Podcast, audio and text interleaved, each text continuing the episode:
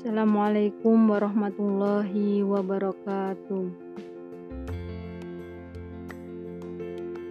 Anak-anakku yang berbahagia, pendengar Sasana Ilmu Podcast, terutama anak-anakku siswa-siswi SMA Negeri 1 Kretek yang saya cintai.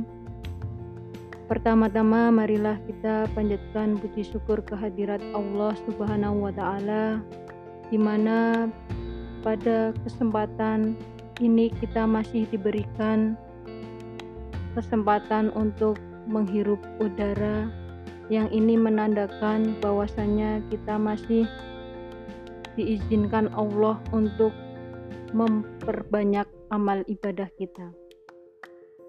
Salawat serta salam semoga tetap tercurah kepada junjungan kita Nabi Agung Muhammad Sallallahu Alaihi Wasallam yang kita nantikan syafaatnya di yaumil kiamah nanti. Anak-anakku semua, bagaimana kabarnya? Semoga kalian semua dalam keadaan sehat walafiat. Pada kesempatan kali ini, Ibu akan membahas tentang masa kejayaan Islam yang akan diawali dengan period, periodisasi sejarah Islam. Menurut Harun Nasution, dalam buku Islam ditinjau dari berbagai aspeknya membagi sejarah Islam ke dalam tiga periode. Yang pertama yaitu periode klasik ini terjadi pada tahun 650 sampai 1250 Masehi. Periode klasik merupakan periode kejayaan Islam yang dibagi ke dalam dua fase. Yang pertama, fase ekspansi integrasi terjadi pada tahun 650 sampai 1000 Masehi. Yang kedua, fase disintegrasi terjadi pada tahun 1000 sampai 1250 Masehi.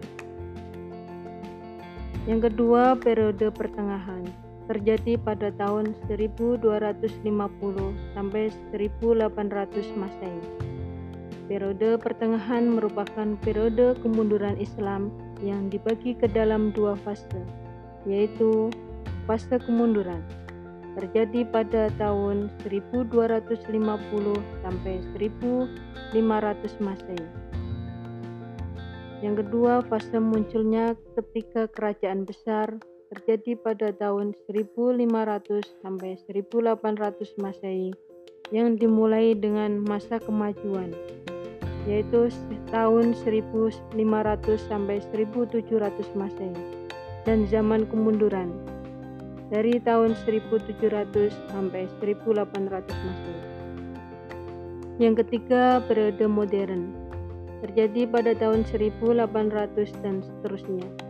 Periode modern merupakan periode kebangkit, kebangkitan umat Islam yang ditandai dengan munculnya para pembaru Islam. Para pendengar sasana ilmu podcast yang berbahagia, masa kejayaan Islam Masa kejayaan Islam terjadi pada sekitar tahun 650 sampai 1250 Masehi. Periode ini disebut periode klasik. Pada kurun waktu itu terdapat dua kerajaan besar, yaitu Kerajaan Umayyah atau sering disebut Daulah Umayyah dan Kerajaan Abbasiyah yang sering disebut Daulah Abbasiyah. Pada masa Bani Umayyah, perkembangan Islam ditandai dengan meluasnya wilayah kekuasaan Islam dan berdirinya bangunan-bangunan sebagai pusat dakwah Islam. Kemajuan Islam pada masa ini meliputi bidang politik, keagamaan, ekonomi, ilmu bangunan atau arsitektur, sosial, dan bidang militer. Sementara perkembangan Islam pada masa Bani Abbasiyah ditandai dengan pesatnya perkembangan ilmu pengetahuan. Kemajuan Islam pada masa ini meliputi bidang ilmu pengetahuan, ekonomi, ilmu bangunan atau arsitektur, sosial, dan bidang militer. Tentu saja kemajuan umat Islam baik pada masa Bani Umayyah maupun Bani Abbasiyah terjadi tidak secara tiba-tiba. Akan tetapi ada penyebabnya, yaitu disebabkan oleh faktor internal dan faktor eksternal.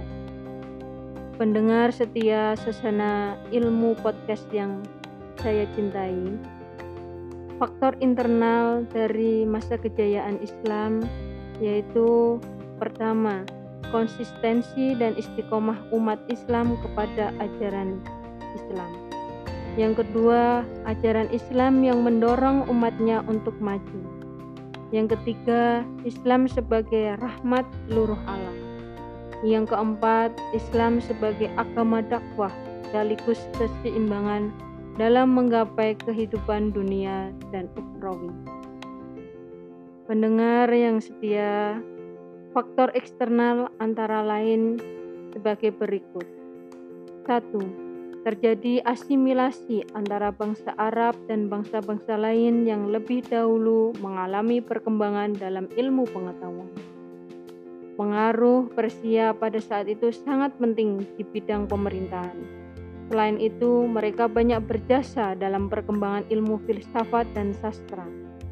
Adapun pengaruh Yunani masuk melalui berbagai macam terjemah dalam banyak bidang ilmu terutama filsafat. 2. Gerakan terjemah. Pada masa periode klasik, usaha penerjemahan kitab-kitab asing dilakukan dengan giat sekali. Pengaruh gerakan terjemahan terlihat dalam perkembangan ilmu pengetahuan umum terutama di bidang astronomi, kedokteran, filsafat, kimia, dan sejarah. Selain faktor tersebut di atas, kejayaan Islam disebabkan pula oleh adanya gerakan ilmiah atau atas keilmuan dari para ulama yang pada periode klasik tersebut antara lain seperti berikut. 1. Melaksanakan ajaran Al-Quran secara maksimal di mana banyak ayat dalam Al-Quran yang menyuruh agar kita menggunakan akal untuk berpikir. 2. Melaksanakan isi hadis, di mana banyak hadis yang menyuruh kita untuk terus-menerus menuntut ilmu meskipun harus ke negeri Cina.